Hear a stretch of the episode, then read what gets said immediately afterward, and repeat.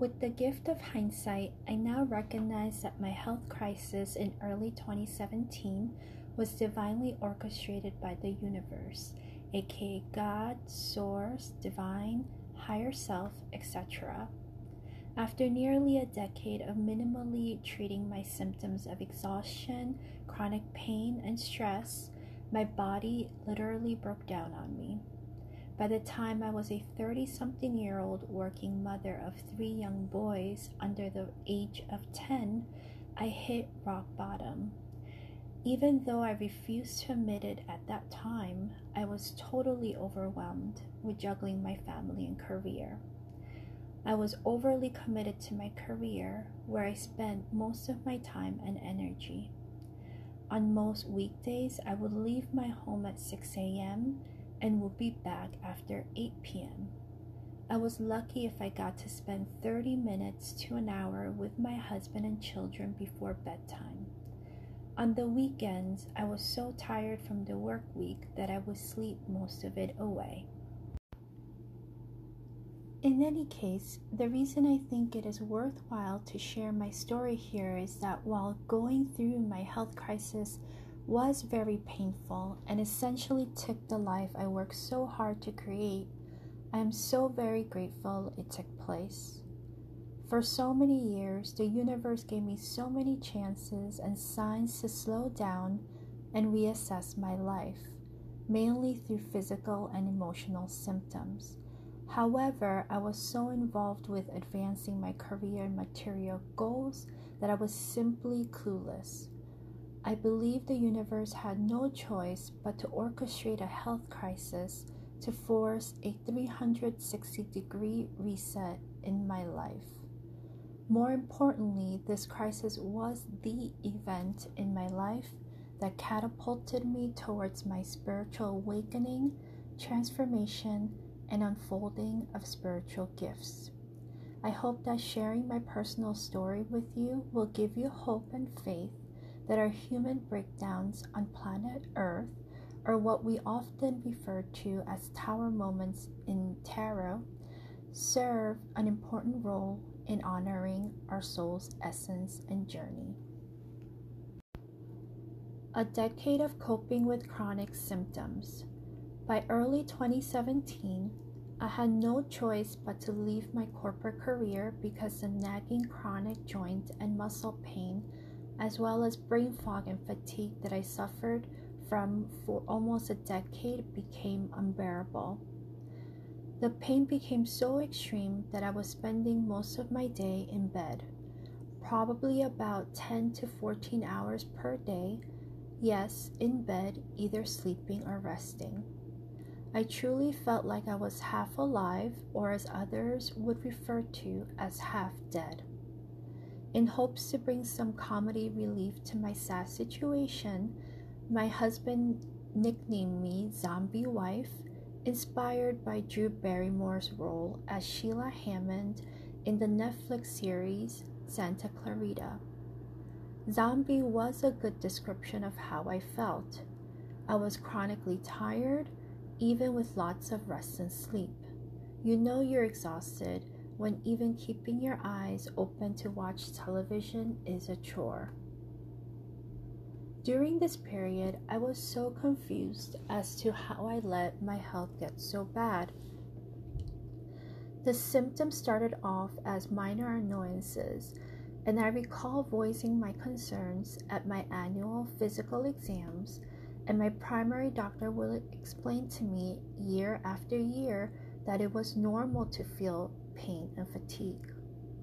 These symptoms were essentially my body's response to the increased stress levels I was experiencing as a young working mother, and he thought that I would feel much better if I worked on my quote unquote self care routine.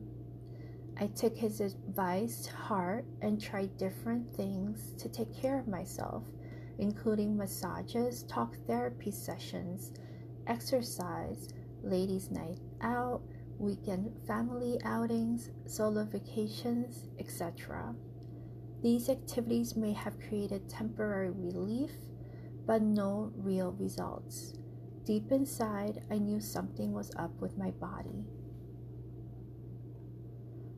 What made things even worse for me was the fact that I saw other working mothers around me happily maintaining and succeeding in the game of balancing family and work life.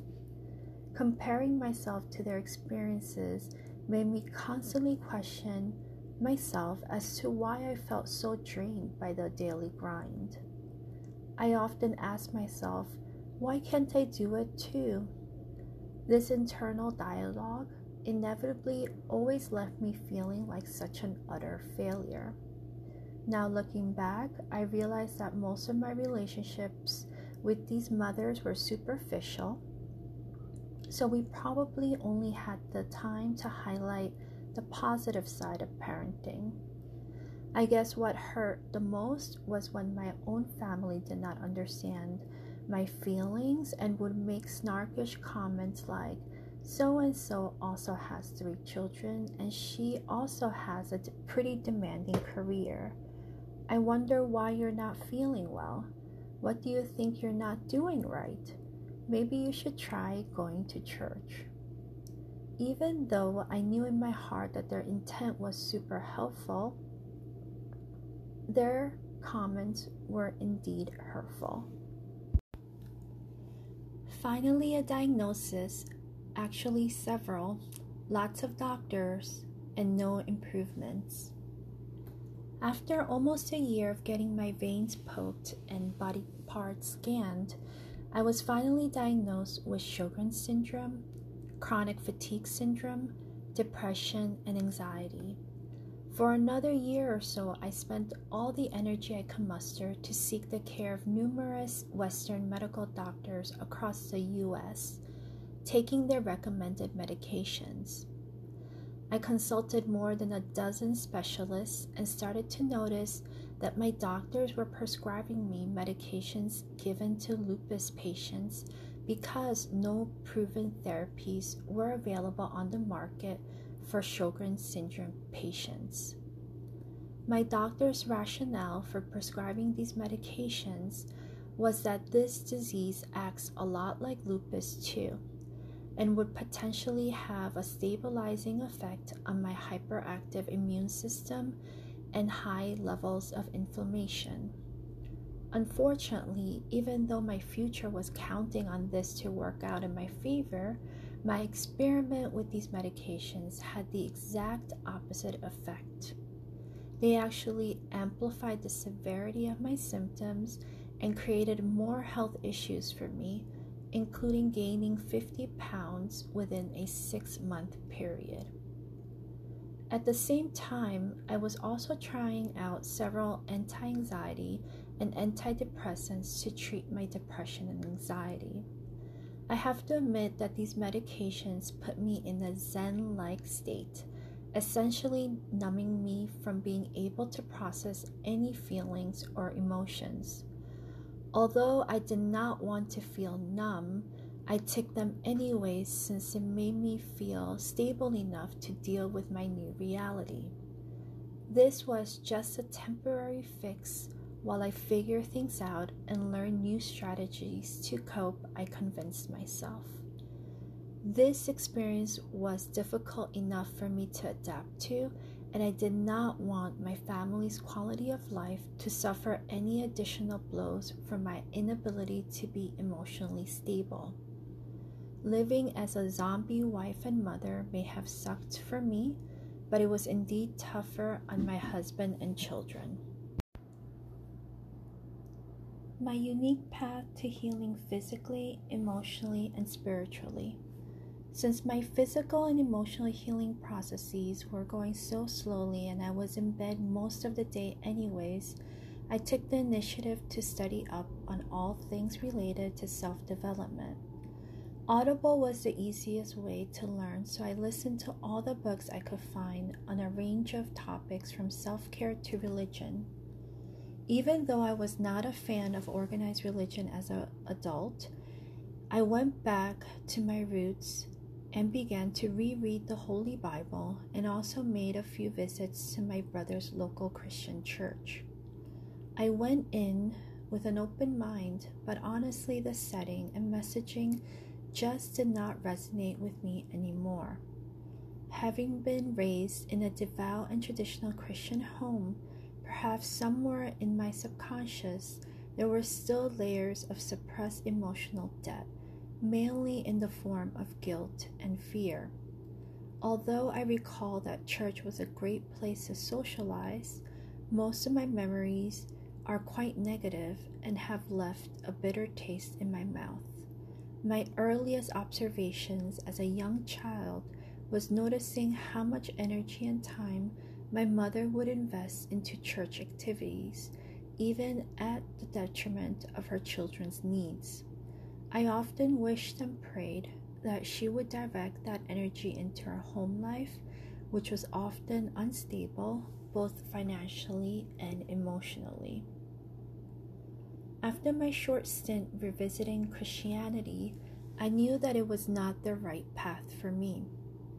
I moved on and continued to listen to various authors from all walks of life, from pop culture influencers that have gone through health crises like Yolanda Hadid to prominent religious Buddhist leaders such as the Dalai Lama and Indian yogi Sadhguru. Like Christianity, many of their religious and spiritual teachings resonated with me. Still, the notion of prescribing to one particular religion did not sit right with me, and I came to the peaceful understanding that not one particular religion is right or wrong, or holds the entire truth. Rather, each religion holds its own version of the truth and is beautiful in its own right. If I needed to put a label to my new philosophy, perhaps the term spiritualist or universalist would most accurately describe my views. One pivotal outcome of my self study journey was that exploring other religions like Buddhism, Hinduism, and Taoism led me to start a daily meditation practice. Eventually, this practice helped me reestablish my connection to spirit and also prepared me for my spiritual awakening and transformation. Metaphysics, what? Having read everything available on mainstream self development, the universe must have seen that I was ready to move on to more esoteric information. I say this because I quote unquote accidentally began to stumble upon materials about metaphysics and divinity tools, including astrology, numerology, Akashic records, past life regression, mediumship, and so on. These materials were really out there for me. I mean, it was a whole new world of information that I would have never entertained in my pre health crisis self. Many moons ago, as a devout Christian, I recall viewing astrology and numerology as mere pagan practices which had little value and were primarily there for entertainment purposes. After my health crisis, however, I was a whole lot more open minded and basically willing to explore everything. I mean, absolutely anything that would help me heal, regardless of how irrational or non scientific it may seem. Ultimately, each of these divinity tools got me a step closer to truly understanding who I was for the very first time in my life. These tools also provided and continued to, until this day, guidance on my life's purpose and how to honor my soul's essence. It taught me how to live a high vibrational life through the universal laws of the law of vibration and law of correspondence. As I was beginning to dip my toes into the metaphysical and spiritual world, the opportunity to see a psychic reader literally fell on my lap. It happened while I was out in San Francisco getting a second opinion from a holistic naturopathic doctor, and also attending a close friend's baby shower. During the baby shower, I met an old high school friend that I had not seen or spoken to for almost 20 years. We spent time chatting about what was going on in our lives, and at one point, my friend mentioned that she was in the process of a career pivot and that she had consulted a psychic reader in San Jose to get some advice. She then asked me if I was spiritual, and I responded, I think so. To be completely honest, at this point in my life, I did not even know what the distinction between religion and spirituality was. My friend must have intuitively sensed that I was in need for direction because she went on to sharing details of her reading and proceeded to give me her cell number. I texted the reader on the spot and I got on her schedule for the following day a day before my flight back to the East Coast. The next day, after an hour long Lyft ride to San Jose, I arrived to the address I was given and warmly welcomed by Lanka, a petite woman with the biggest and brightest eyes. We sat in her living room and she began my reading by laying out her tarot cards and crystal ball. This was my first time having a personal reading, so I was not too sure what to expect, but I was very happy that I felt safe and comfortable. Naturally, I set my expectations very low and would have been very thankful just walking out of there with helpful advice on how to improve my health. To my pleasant surprise, this reading was so much more. Lanka started off by explaining to me that my physical breakdown in 2017 was divinely guided by the universe to give me an opportunity to focus solely on my healing journey. She mentioned that I was born with a wide range of energy and therefore I was very hypersensitive. I told her I had no clue what she meant by energy and she explained to me that in basic terms, it means that I feel everything around me very intensely. For example, the vibes from other people, my environment, and the collective consciousness. She described that as I grew older, I developed the ability to flick emotions on and off, basically numbing myself so I would not feel so heavy. Not having protected myself, the accumulation of negative and toxic energies in my etheric body manifested through stress related illnesses. She emphasized that moving forward, it was crucial that I protect my energy. This meant truly putting my needs first and retreating from people and things that drained my energy. My path to transformation is the spiritual path. So, after I got back to the East Coast, I was still processing the information from my reading, but knew it in my heart that her gift of connecting to spirit should not be feared but viewed as a divine channel that spirit utilizes to deliver messages that we need to hear. As someone with a strong connection to spirit, she was able to read my energy and essentially served as a translator an interpreter of the things and feelings I was experiencing. Because she understood my physical, emotional, and spiritual condition, she provided me with valuable guidance in terms of what I needed to do to heal, which included traditional Chinese medicine, energy healing, meditation, and creative writing. For the next few years, I explored these areas as well as many others that came my way and made a lot of progress in my physical and emotional healing journey. As I began to regain my health back, I also worked on reconnecting to my spiritual side and discovered my own passions and spiritual gifts in energy healing and mediumship. My reading with Lanka was one of the many events and signs that the universe sent my way to highlight the notion that there's so much more to discover beyond what we see in our 3D reality.